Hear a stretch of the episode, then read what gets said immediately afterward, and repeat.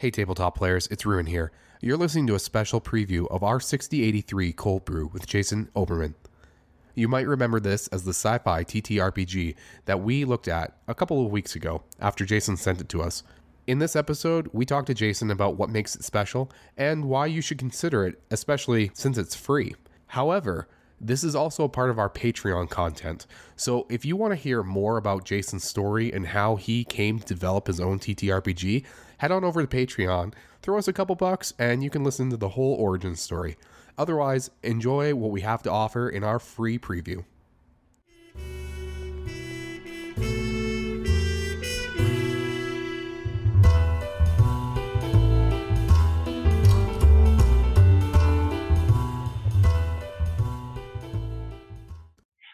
Okay, so the, the player's manual, um, and this was also an evolution, uh, an evolution of the of the manuals. Um, it's kind of the the manuals exist in three parts the way they do, because that is how they evolved with our play groups. That's what became like the the most useful configuration of the game. So you have the uh, the player's manual. The player's manual covers character creation. It covers that introduction. You know, it, it grounds people in the world. Um, it allows them to buy skills. All the skills are in the, the player's manual. The elite professions are in the player's manual. There's like a, a basic synopsis of how to play the game as a player, you know, what you can expect. Um, and how to, you know, rank up and how to progress in the game. So what that manual is for is is just for the players so that they can, you know, progress their characters essentially. And so they can look at skills and say, all right, well, this is what I'm moving towards, or I want to have this profession. This is what I'm moving towards. So uh, it's all character specific stuff. Um, what is in the GM's manual is the guts of the game. That's all, all the game mechanics. So whereas the player's manual will tell you like, hey, in order to, if you want to, you know, do combat, you're going to have to roll 3d6 and um, you know you compare your hit rank against your opponent's hit rank and you add or subtract the difference and that's your target number. Um, so all those mechanics the basic mechanics are there but the gm's manual talks very specifically about how to run the game with lots of examples um, on how to do that. So it covers things like um, skill checks um, ability checks, how to run combat, how time progresses in combat, space combat, um, how to use equipment, how everything interacts with each other in the the the mechanics of the system. So it's all the mechanical stuff. And there's with examples, I think that is about 60 pages. The rest of that book is lore. So there's a codex, uh, which has a lot of explanations of what things are in the world for the GM specifically. And there's some spoiler spoilery stuff too, which is why it's not in the player's manual. Um, and then also there's a whole stellar codex, which is kind of like a kind of like a sandbox for the GM because the universe is huge, but it gives you points to kind of jump off from and say, well, if I wanted to go to you know this kind of culture i could start over here you know at this planet and i could make like there's some plot hooks over here and then there's also how to uh how to adjudicate a mission and how to create your own factions as well as uh you know the main factions in in the the universe that the players would be running into so it's not exactly a monster manual but there are components of that in there as well so there's a lot there but it's primarily for running the game. Um, and it's mostly GM specific. Now, a player can get in there and look at the lore and get a lot out of it if they want to, but it's mainly for the GM to help them kind of uh, understand how everything's running.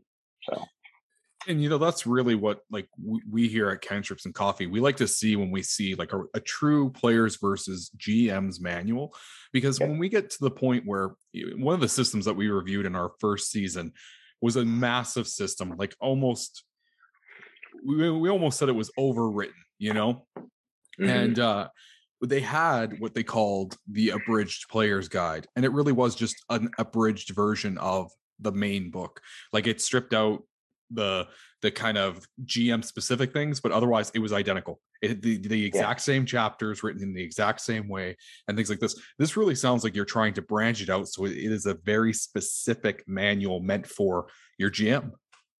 Yeah, it is. So like how it works is that when you're in a game session, the GM has the the GM has the manual, their manual. The players have theirs. Um, now there are some things that are not duplicated. Well, most of it is not duplicated. Most it's it's all unique information. But when the players level up, or if they're doing the skill checks, like the skill checks and thing, the uh, special skills for players, that's only in the player's manual. So a GM might need to to see that.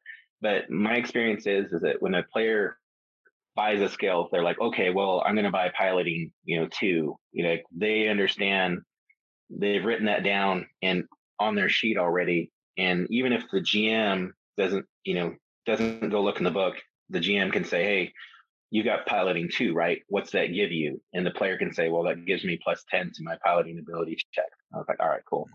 Um, so really that player's manual is going to be in the player's hands like the majority of the time. And the GM's manual is going to be in the, in the GM's uh, hands.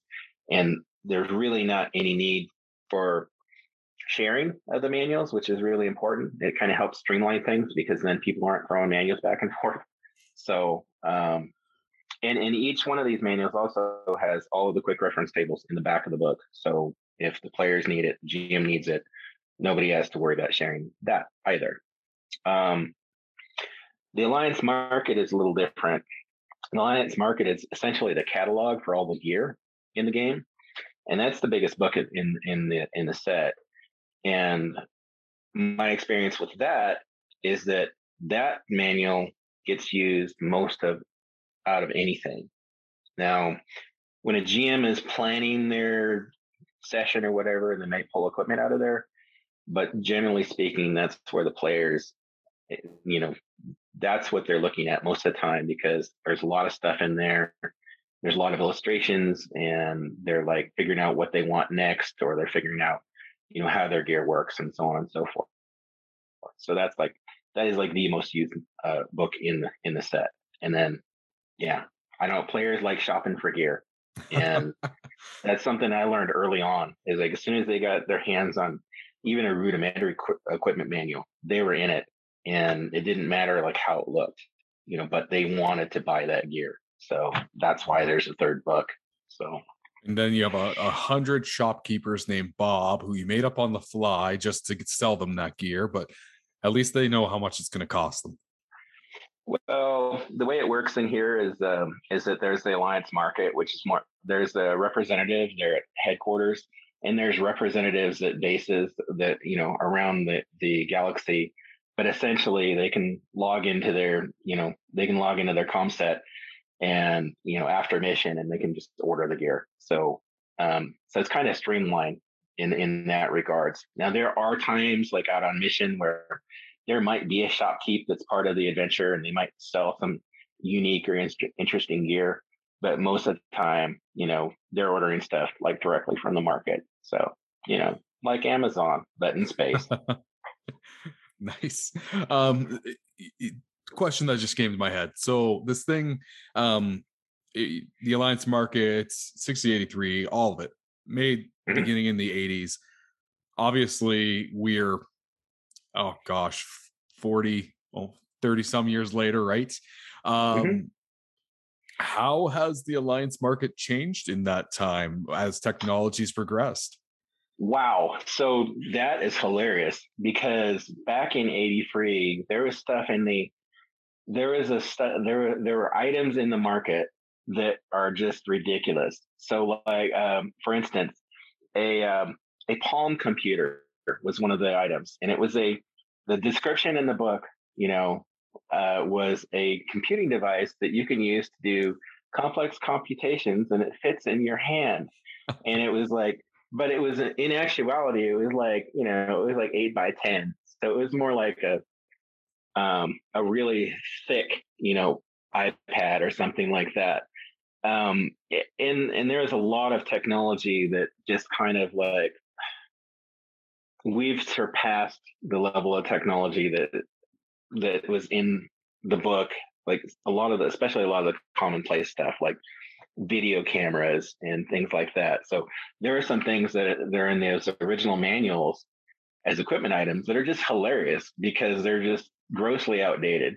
So it's uh you know when we um when we looked at Cyberpunk Red, um Yep. we kind of compared a bit of it to Cyberpunk 2020, just in a, a very general sense.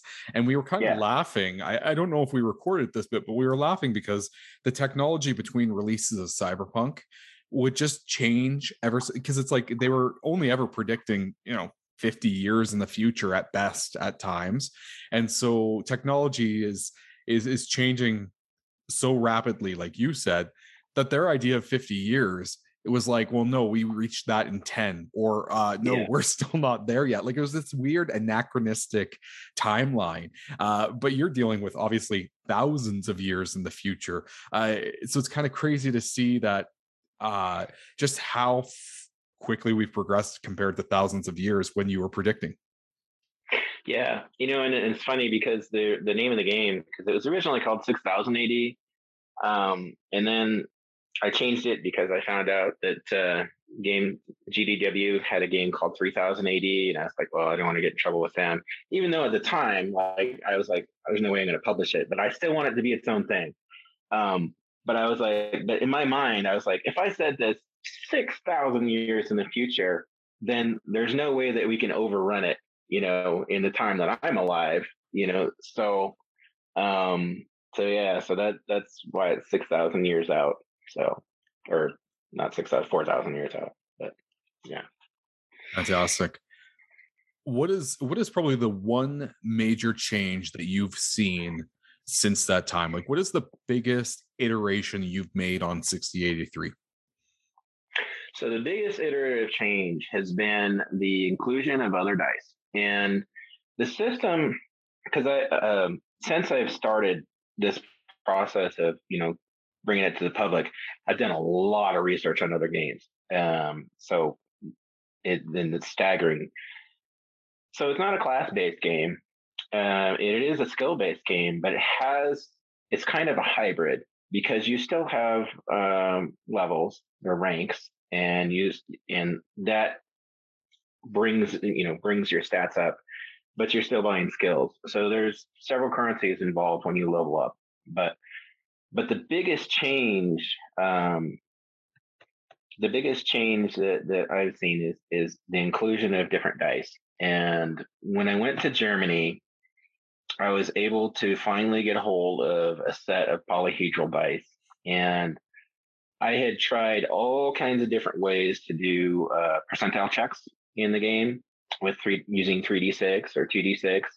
And I wasn't happy with any of it. It was all really convoluted and required required extra tables. And I had friends that were like, just use 2d10. And I was like, no, I have to make it work like this because I'm terribly stubborn. And so finally, I got a hold of a polyhedral set and I got some percentile dice. And I was just like, you know what? I'm going to do it. It's going to be, I'm, I'm going to have different dice in the game. And that was the biggest shift that the game had because then I added all kinds of dice uh, for like damage and it still runs on 3d6 for combat, but all the skill checks shifted over to 2d10 and that was a huge change and it made the system so much better and it made it uh, flow so much smoother. So um, yeah that was the the biggest change for the system like no question.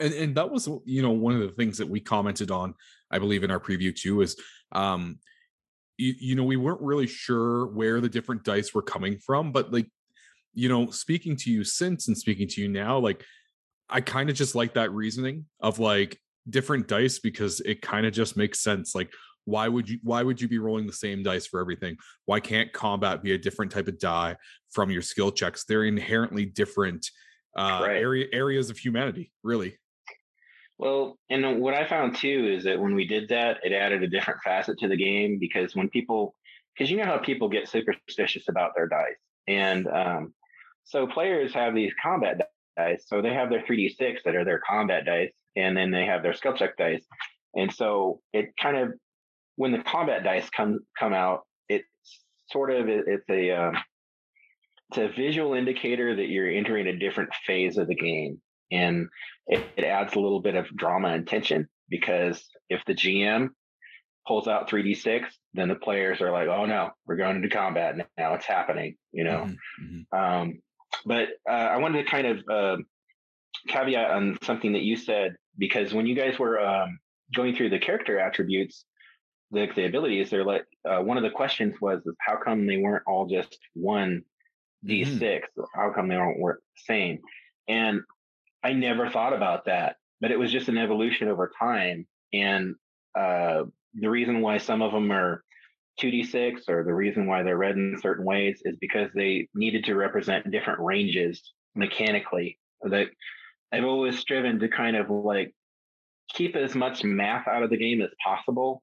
And rather than try and make a convoluted way to make a 1d6 sort of fit the situation, there's a lot of times it was easier, especially when I'm dealing with units of time, to integrate, you know, 2d6 or in the case of uh, physical fitness, 3d6. Um, it was just something that kind of grew organically over time. And I never ever thought about it, not until you guys made the comment. And I was like, and I had to think about it for like two days. I was like, why is that? Why did that happen? And then I was like, oh yeah, that's why. It just so, kind of kind of appeared naturally. Yeah, and, yep. and I think to us, um, if I think if we had done the full playthrough and we could have seen those in action, it might maybe it would have made more um more more sense like it might have been just like oh okay i get it right rather than like uh you know you're creating the character and you're going through and you're like i i'm not quite sure why this is but honestly that happens with any other game. The only reason we happen to pick up yeah. on in this one is because it's a little different right? Like it was all of a sudden like hey it's three dice three dice sequentially and so it's like oh okay. Um yeah no that's uh that's that's uh really interesting to hear that uh i uh, here i was gonna say thinking you were gonna have some sort of convoluted answer of like oh well no. you know in physics it's uh, uh no. So i kind of think that's uh honestly one of the comments we had about the system is that it has so much charm right out of it i think that adds to it is like well why? Well because when we made it it's what happened. Yeah and, and i appreciate that i appreciate you saying that it, it means a lot to me um, yeah, there, there's, um, in fact, there's one thing I, I, I'm going back that Cade said. He mentioned backstory re- restrictions. Um, that you know, there's things that your backstory cannot do, and he made the comment of, "This is a result of of a player character or or several player characters," and that's 100% correct. that that I had so many of my players like show up to session and you know especially when you're not as experienced and even though i've been playing for years they'd be like oh i have this thing and i'd be like okay fine. But then it would break the game later on because they're like oh yeah i pulled this out. And i'm like where did you get that? You're like you told me i could have it. And so it was absolutely a, a response and this a necessity um, from from players just trying to wreck my game like all the time. So yeah absolutely. It, it's it's one of those balancing issues that like mm-hmm. people when they're when they're starting to play a game they don't always realize that the decisions that they're making actually have an impact on the flow of the game and the way that that world works in general. And, and, you know like i've had players be like oh well here's my backstory and this really important figure is a mentor to me and uh therefore i have access to all these things and i was just like whoa whoa whoa like no that's not how that works because if that's really the case why are you even in the situation you know you're you're a far more important person than you would be here um yeah it's, it's a very yeah. careful line and so um I, you know i agree with Kate. I, I appreciate that that's put in and I, to me it's like it's something that should be like people should understand that but they for some reason there's always that one person who doesn't. Yep and then and then there's always the people that do understand that but they're gonna try anyway. Yeah yeah they're just waiting for you to say yes. Mm-hmm. Yep. yeah absolutely. absolutely. Um all right well so um you know let's let's kind of go into the direction um I, I, have a couple last questions for you here. Sure. Um uh, before we move on though is there anything else that you want to really throw out there uh, as um, a, a, big thing that we haven't really talked about yet that you know you're like you forgot about this you did that i know i kind of already asked that already but before i move us completely in a different direction here i think it's worth just throwing out what you think is a big thing for people to know about 6083 so um, there's two parts to that and before we move on i, I want to address a couple more things that i oh, heard during the, the podcast because I, I do want to know that those guys, you know, your whole team, like I heard everything that they had to say, and like some of it, you know, I was laughing along with. Like, uh, for, so for Jaden, all right, so 6083, like it's humanoid, right? And he said he'd die on that hill, and I'm I'm with him, right? But the problem is, is that from a game uh, balancing and complexity standpoint, when you're introducing new players and, and new GMs to the system, it's hard to incorporate non-standard character races into the mix because like once you give somebody like four arms, that gives them such an advantage in different ways. And um, so there are character races um, that are that exist and that will be coming in an expansion um, for those that want them. They definitely exist in the world. Let Jaden know that.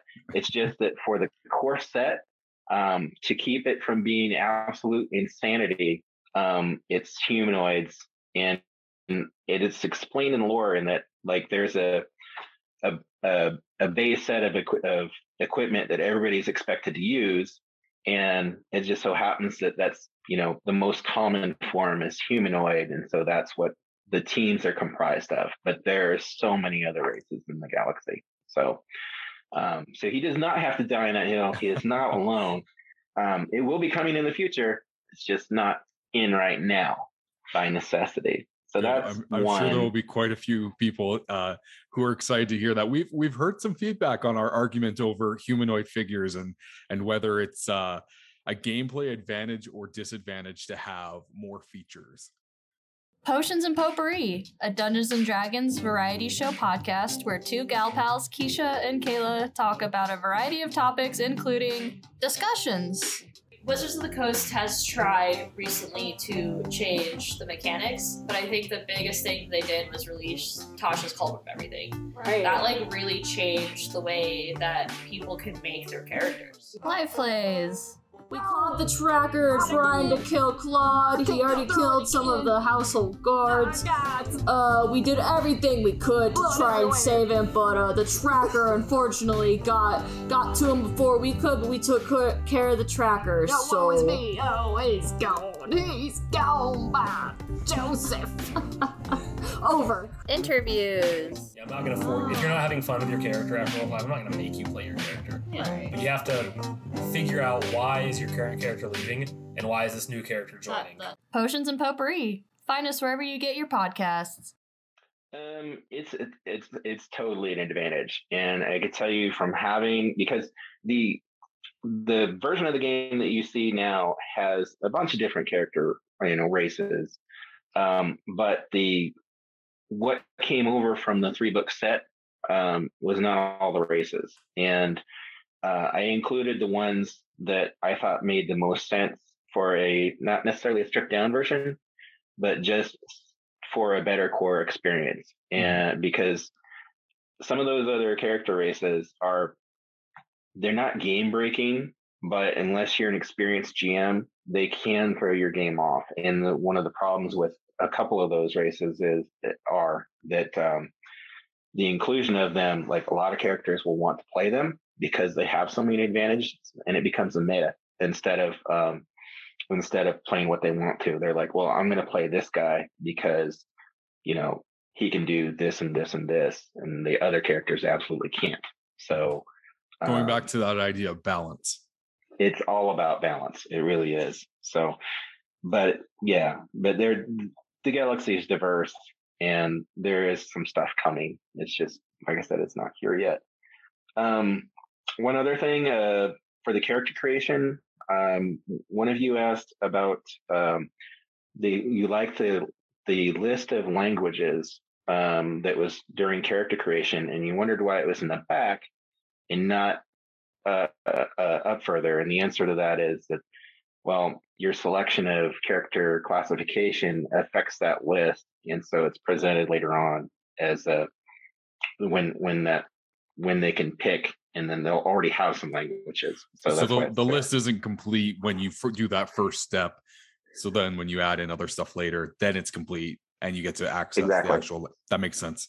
Yeah. Yep. Uh, you know, we we recently played uh Marvel superheroes. Um, we recorded it to come out here uh, after this will probably release, and uh, that was that Oh, was actually a complaint in that too. Is uh, there was a lot of those lists that were like, and you get this, and then it was way later. Um, I feel like it's it's a little nitpicky, but uh, you know, uh, we like a, a smooth UI, right? Like uh, having a, a nice, clean interface. It's it's more than just an aesthetics thing. It really is a, a user friendliness, and um, we we've played other systems, and I try not to do too many namings uh, because I don't want people to be upset with me.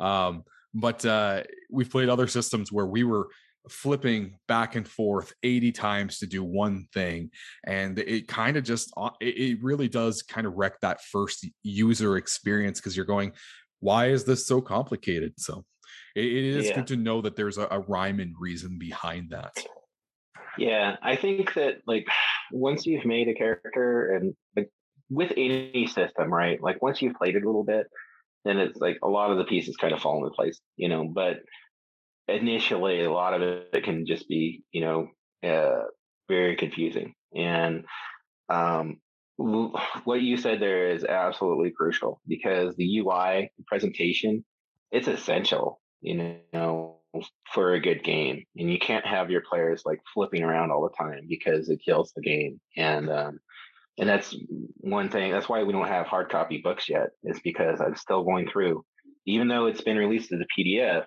Like they're still getting updates. They're still getting updates. And when I'm finally satisfied, because I've got different people looking at it, um, you know, just for like, hey, read this, see if it makes sense to you. You know, people who haven't played the game, um, and you know, their feedback definitely matters. And so, eventually, when I get to the point where I feel like that it is clear as possible, as clear as it possibly can be, then we'll release those those books as well. And of course, the PDFs will be up, uh, they'll be updated, you know, continually to match that. Um, oh, um, I thought we had one more. Oh, um, Jaden, I think he men- mentioned something about the the hit locations. Yes. Um, he said that uh, it was nice to have, but it, but, you know, but it might not be necessary. And the uh, the reason why the the hit locations are so specific it is it's a core component of the game, and I don't want to get too much into it, but it's designed so that when you roll to attack, um, the number that you have, um, it also it not only determines whether you hit or miss, but it also determines those hit locations and damage severity at the same time. And the whole combat system is built around that. So the armor that you're wearing on specific body parts really matters because you know if you get hit in the head and you're not wearing your helmet, or if you're wearing you know um, a subpar helmet that's not matching the rest of your armor, um, that could kill you. You know, Well, and am I reading the diagram here right? So when I look at it, the bottom of like the feet are, are are dash one, and I assume one is is left leg, two is right leg, and then it goes one, two, Mhm. three, four, ascending up the body, and then when you get to the head, Yep. it's into the sixes. So uh, does that correlate with like how much damage they're taking determines the zone because it would be a more serious hit? No. So how it works very quickly is that you've got 3d6, right?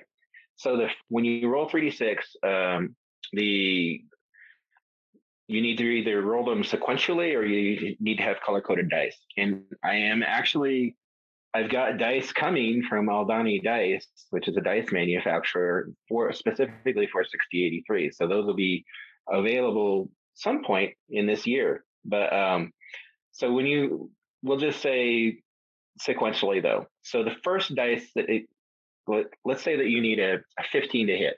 Okay, and you get that. You get roll of 17, which is amazing for 3d6. Um, so that first dice is going to be the general body location. The second dice in that sequence is going to be the more specific body location, and the third dice in that sequence is going to be the severity of the hit, if it's a hit. So that that satisfies all that criteria when you're attacking. So you know if you hit, and if you hit, um, you know specifically where you hit, and then of course you know it's whatever protection that your enemy is wearing at that location that determines whether they take damage or not. So and then damage is all equipment driven. So like it's not like in some other systems where it's like, well, I've got a long sword and so that does, you know, 1d6. Um, use specific weapons, do specific kinds of damage. Um, and it's simple. It's simple enough. Um, but it's, but if you, if you know that if you have your weapon, um, you know, you know what kind of damage it's doing, but it's specific to that weapon type. So, and going back to Marvel superheroes, that's exactly how that plays too. Every weapon has Good. damage type. If you hit, it does that damage every time. And so, Yep. in, in an ideal world, if you roll 18 triple sixes, you're hitting That's the top of the head with Yep. like right on the dome. Yeah. And and the six is doing critical hit. Yep. And then if you get that critical hit, then that triggers a roll in the critical hit table, which even if your weapon is subpar and has no cho- has no chance of, of penetrating in armor, if you manage to roll a crit, then you'll have at least some of that damage go through and you'll be able to roll in the critical damage table, which does um well it's a 1d10 so you, have 10 different outcomes uh, that could happen if you do roll a critical hit so. I, I gotta say that is a very unique dice system than I have seen. Now, to be fair, we've barely put a dent in the thousands of games that have existed in the past 40 to 50 years, but uh, I don't know if I've touched one that has that type of dice system with the three sequential. so that was one of the things that my players were almost paranoid about they have been paranoid about all this time they keep telling they kept telling me they're like jason please publish this because eventually somebody's going to steal this or it's going to come out and then it won't be yours and i was like you know and, fi- and finally we did in practice it's awesome um, but it is not like anything else that i know of um, and i think moving to your the one thing that I would like people to know about this game is that it is different. It's not your standard RPG And in that yeah, it plays like a standard RPG. Um, it has rules, but um, but if you're used to Powered by the Apocalypse, or if you're used to 5e or Shadowrun, or you know Edge of the Empire, any of that, none of that will help you here. it's so different and it, it's actually it's it's a little scary for me as a designer because I know the system works and I know that my players love it, but it is a foreign entity in the tabletop community, and um, because of that, you know, it might turn a lot of people off because you know they're not used to um, using a system like that. So I think if I could have, you know, if if I could let anybody know anything about the game, is that you know it's not rules light, it's not super crunchy either. Country, crunchy, not country. Um, it's not super crunchy either, um, because I too really hate math. So you you might have some light addition and subtraction, um, maybe a little bit of multiplication, um, and or some easy division but everything is really geared to to not tax uh, your mathematical ability because I, I really don't like math myself. Like I, um, I, I never have, but um, but I would say if you want to give the game a try, that just understand that it is definitely different than than other things that are out there, and it's you're going to have to embrace that, I guess, if you if you want to get the full potential of the game. And, you know, I think uh, either I said it or you said it uh, throughout our interactions in the last uh, last couple months here, but um, to me, it feels like it's OSR roots, but it's not an OSR mm-hmm. game. Like it's not what we would to- uh, uh, coin as an old school Renaissance. Mm-hmm. It honestly does feel like it, it, Like I said, it's rooted there, but it's evolved past that. Um, what would you say to somebody who who would say, "Well, no, this is OSR." Like, why is it not? Um, it, it's not OSR. Uh, I think that a lot of those pro- products are kind of based around the idea of like AD&D or you know Redbox D&D, um, and it it's definitely not that uh, at all. It it has a different feel to it. There's definitely rules there. Um, the game, how is it not OSR? Well, the core mechanics of the game are fairly straightforward. There are a lot of rules in the GM's manual, but they're there for the circumstance and if the GM wants to and can use them, but they're not mandated, but they're there for for you know somebody who wants they're tools for the GM if they want to use them. But the the base of the experience is not it's not a dungeon crawl. It's definitely it, it's not a tactical RPG either. It's more of a storytelling RPG with a cinematic bent, but with some strategy in it. But it's not a game that you necessarily use miniatures with either. So it, it's not. It definitely came up in that time, you know, and it, and it, you know, alongside of like D and D and things like that. But it, it's nothing like it. Um, it the whole structure of it is completely different. So yeah, I, I, think I, don't know how I'd answer that correctly. No, I, I, think you've done a really good job of it. Is what I what I'm getting out of this is the fact that like you're right, it was created in that era, so there are things that seem like it because that's kind of the way things were done but it's it's more of a narrative focus you know like you said there, there are rules for things but that's not the core experience Whereas I think if you go back to OSR and what games like it nowadays are trying to do, story very much takes a second seat to the action, the gameplay, the traps. And that's not to say that yours doesn't have it because it very much has all the mechanics for that. But they do those at the the neglect of a deep, rich story. You know, it can be there if somebody puts it in, but that's not the main drive of it. Whereas to me, this has rules that are familiar to that era but with a focus on your narrative is really what's driving this this gameplay session so i think one thing that might clear it up a little bit is that during that time like at least the, the games that i saw played during that period and what i know of are and you know somebody will probably be upset at me that you know i think a lot of that is like hey you know we're going to have a game mat out and um, there's a lot of game speak that goes into it. Like uh, if I want to shoot a fireball, then it has this cone that does this many hexes, and um, and I have to have line of sight on my target, and so on and so forth. Um, that always bothered me when even when I was beginning to learn about D and D, because I was like, oh man, that's that's like a war game, and essentially OSR or at least basic D and D was born out of a war game. Yep. You know, um, but what 6083 strives to do, one, one thing that I never want to do to my players, because I, I hated it when it was done to me, is I hated to having to learn the lingo of the game. Like, okay, well, you know, I am in melee range, or I, you know, I can't go to melee range until I'm, you know, in the next hex, or um, you can't fire your your ranged weapon because you're, you know, you need to be eight hexes away, or whatever it was.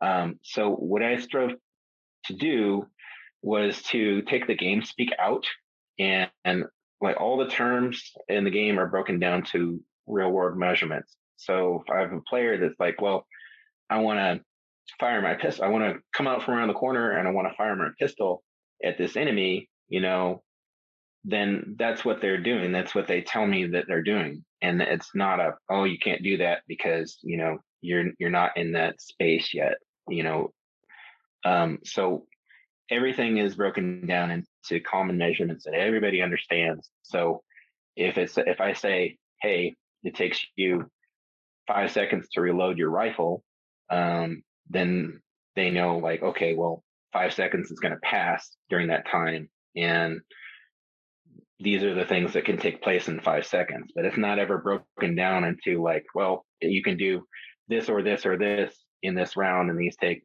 you know this amount of time because it's a round. It's just common sense between um, the player and the GM. And there are times that are specified, you know, like this is how long it takes to do this or that, but it's all broken down into normal measurements of time. So players don't have to figure out how to put that into game speak when they're trying to do something. They're just like, I want to run across this room. You know, well, that's going to take you 10 seconds to run across this room. Do you want to do that? Well, everybody's firing at you. No, I do not. I want to stay in cover. Good choice, you know. um, so it's a lot less technical than it seems on the surface. Um, it's super easy for players. GM has a lot more on the plate, but um, but it is a different way to approach things than than OSR does. The OSR, I think, is a lot more mechanical in a way, and I'd like to think that um, 6083 is a little bit more fluid and it's a lot more cinematic. So no, I think that's the perfect answer. That's that is exactly what I think. Um, people who are shying away from OSR, because let's be real, there are people, and there are people on this show that uh, shy away from OSR, and so to hear you say, "Well, this is why you can't call it OSR," I think is a valuable insight into that because as much as it's kind of having, you know, that revival um, there are still people who are going, yeah, but there's a reason we've evolved in our in our gameplay since then. I, I think that you know because a lot of my gang groups that I played with over the years, you know, I got older, you know, but like I played with all kinds of people of different ages, and so you know, initially, you know, it definitely probably started out in that area, 60, 83, you know, but as time went by, you know, people are more interested in having a cinematic, you know, story experience um, and so that's what uh, developed. I think that when the OSR community, I think what people, a lot of people have uh, fond memories about is that I think a lot of games, this is just my observation and it's not, it's not the truth. It's just my opinion. Oh, it's okay. Everybody from I, DCC is going to comment and be like, he's wrong. Don't worry. Yeah. All right. So I'm wrong, guys, but I'm going to say it anyway. All right. uh, so I think that a lot of people who look fondly back at that time, like remember that the game, the games were a lot more lethal and that there was a lot more like certainty about what you could do. And um, as opposed to rules light, um, where interpret is open for interpretation. I think that a lot of people who really kind of like that era, they like the idea of being able to point to a rule in a manual and say, well, this is why you can't do that, or this is why you can. And in, in my opinion, ooh, this is where I'm going to get flamed, but it's a kind of grumpy old man syndrome, right? Like in my day, we played RPGs and we died all the time and we loved it. Oh, we get a TPK every week. It was great, you know? but um, so so yeah, I mean, in 6083, it can be lethal. You know, it did come out of that time. Like there's a a period when your characters are like brand new and the game is like a little bit more forgiving. But as soon as people start shopping for like, whoa, I, I really like this rocket launcher.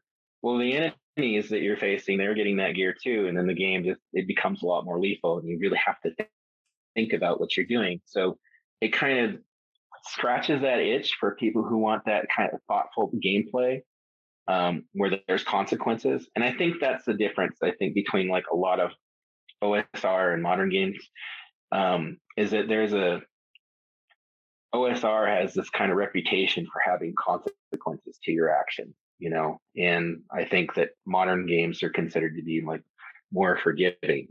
But, you know, I also think that a lot of that's on the GMs uh, or the DMs too, you know. And so I think uh, you know it gets into a lot of different things, you know, tribalism. You know, you know how tribal that that the games communities can be, you know. So like Yeah. You know, I like playing all kinds of games, but you know, but the game that I wrote is is written this way because that's what I like and that's what my players like. So Yeah. Yeah. No, and it, that's that's exactly it. And of course, I only kid with the DCC community. Uh, I, I'm actually a pretty big fan of that game. So anytime I take a jab at it, it's because I know it riles them up uh, in good it's jest. a cool game. It's, I've never played it, but it, It's it looks very cool. Yeah, it's it's got some good- stuff in it. Very much hardcore OSR. Like uh, characters are dying every game. Yep. Yeah. Uh, so so what happens from here, Jason? Where where are you going with this? Like I know you said you've uh you've kind of made uh corrections and changes and formatting things uh since you've released it online originally. Um what's when when are we getting hardcovers? When are you doing everything that you want to do with it? Okay. So one of the one of the biggest bottlenecks in any any of these things is art. And I am the artist for the game. And um I've been able to recycle a lot of my old character art from the 80s and 90s and 2000s. Um, and and you made a, a note about that actually. You said that there's you know a difference in the art, and that's absolutely true because some of that older art, um, you know, it might be character portraits or you know uh, team portraits or groups of characters or whatever. Um, you know, I was not as good of an artist back then, and there's only so much that I can do to those pieces to pretty them up in Photoshop. And there's also lines that I won't cross because you know if I take it too far, then then it's not the same thing anymore. So, um, but I've kept them in there for for my players because those are things that they know and that they can look and they say, oh yeah, that that's my guy, you know. Um, but um, but art takes time, and there is a lot of illustration left to do. So, um, so the art is probably the biggest slowdown. And as far as anything else goes, um, I am hoping to be able to get these out before the end of the year. Uh, the sooner the better. Um, and of course, we just started this year, so that gives me a lot of leeway. But I'm already feeling the pressure on it because you know, at the end of the day, it's just me. You know, I have a few editors who are like, who hit me back from time to time and say, "Hey, I found mistakes here, here, and here, and here," and that's great. But a lot of it is me going through the books and you know rereading stuff and and seeing what makes sense and making sure that everything is correct as it can be. Uh, but I would say that as soon as I get the illustrations done, that at that time that the art, well, not the art, but the the text will probably be um, as polished as it can be. So I would expect a release um, before the end of the year. That's my goal. Um, but during that time, you can also expect uh, updates to the website. So we're going to have uh, more. Uh, there'll be starter characters you can actually just print off if you don't want to spend time making a character. So that'll be up there. The uh, the next mission, the signal, that should be up before the end of the month. Um, and then my goal is to have is to have as many missions out as I can in that time too. But they all have to have art too. So you know that's always going to be the bottleneck. Um, but the sh- the shorter shorter answer is is that is as soon as I can get the art done, um, then the text should be updated at that time. So I would say, you know, it's not going to be right now, but that's also why they're free online right now, both on the site and on DriveThruRPG, because I do know that there's mistakes and corrections and things that need to to be fixed. I found a glaring um, mistake the other day where I copied and pasted some weapon stats, and there was like six weapons that all had the same stat, and I was mortified. You know, um, you know, but these are the things that, that you have to go through and take time and make sure that they're right before you know people are paying their money for because um, one of the things that bothers me about the RPG scene um, is always kind of irked me is that you buy a game and you love it, but then you know three years later there's a new edition of, of it and it and it um, supersedes everything you've done. So now you've got to like reread the rules and redo things, and uh, that's something that I will never do for my players. I want to make sure that the system that gets published when when the hardbook copies come out is going to be the system that they can play. Um, they don't have to worry about me changing things up or pulling the rug out from under them and requiring new rule books. So there'll be expansions for sure, but you'll always be able to get the core game for free. The the, the uh, three books, the two adventures, those will always be for free, and um, and yeah, they'll they'll be. that's the goal is to have by the end of the year to have a a nice, solid, and as possible error free as possible set online, and that the books mirror that with extra content, and um, that all the art be done. And moving forward, um, to just to continue to support the game because I do have players. In fact, tonight um, after I, I uh, get get done here, um, I actually have an online game session later on tonight. So, uh, in which we're running over some stuff because the mission scenarios at launch, you know, I mean, I want to make sure that they're all tested properly before that they go live.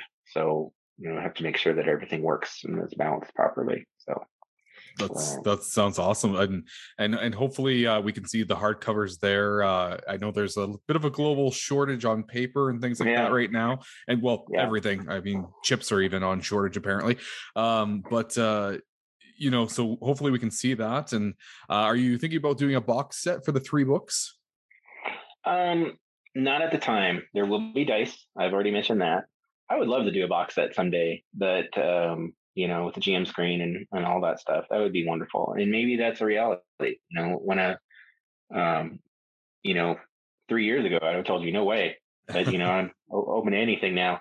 And like we, I stay away from Kickstarter because I am doing this on my own, and I, I feel like it's a little disingenuous for me to like say, "Hey, you know, give me money so I can get art," you know, and layout. But I'm the guy doing the art and layout, and I even if I did a Kickstarter right now, I, I don't think the community is in a place where it, it would potentially be funded, you know, not the way that I would want it to be. So we're going to build the community first. Um, and that's why the game is out there. They build the community first. And then when the books launch, they'll launch. Um, they'll be on DriveThruRPG as uh, either printable or there'll be, you know, a, a hard copy that you can order. And then probably in another format as well. Uh, I want to make sure to get you know really good um, quality uh, hard copies. But if the community does grow enough, and I hope it does, um, then when we do the expansion, that may be a Kickstarter down the road, and then we might look at doing something like a box set if there's enough demand for it. Right now, there's just not, and that's you know and that's, and that's kind of just the way things go sometimes. You're not you're definitely not the first um, either RPG or even video game to release in a similar format, right? Where you got kind of go free to mm-hmm. play to start, and then after a while, once things start picking up steam, you, you release a new iteration um, that adds to what's existing. Yep. Yeah, absolutely. Yep.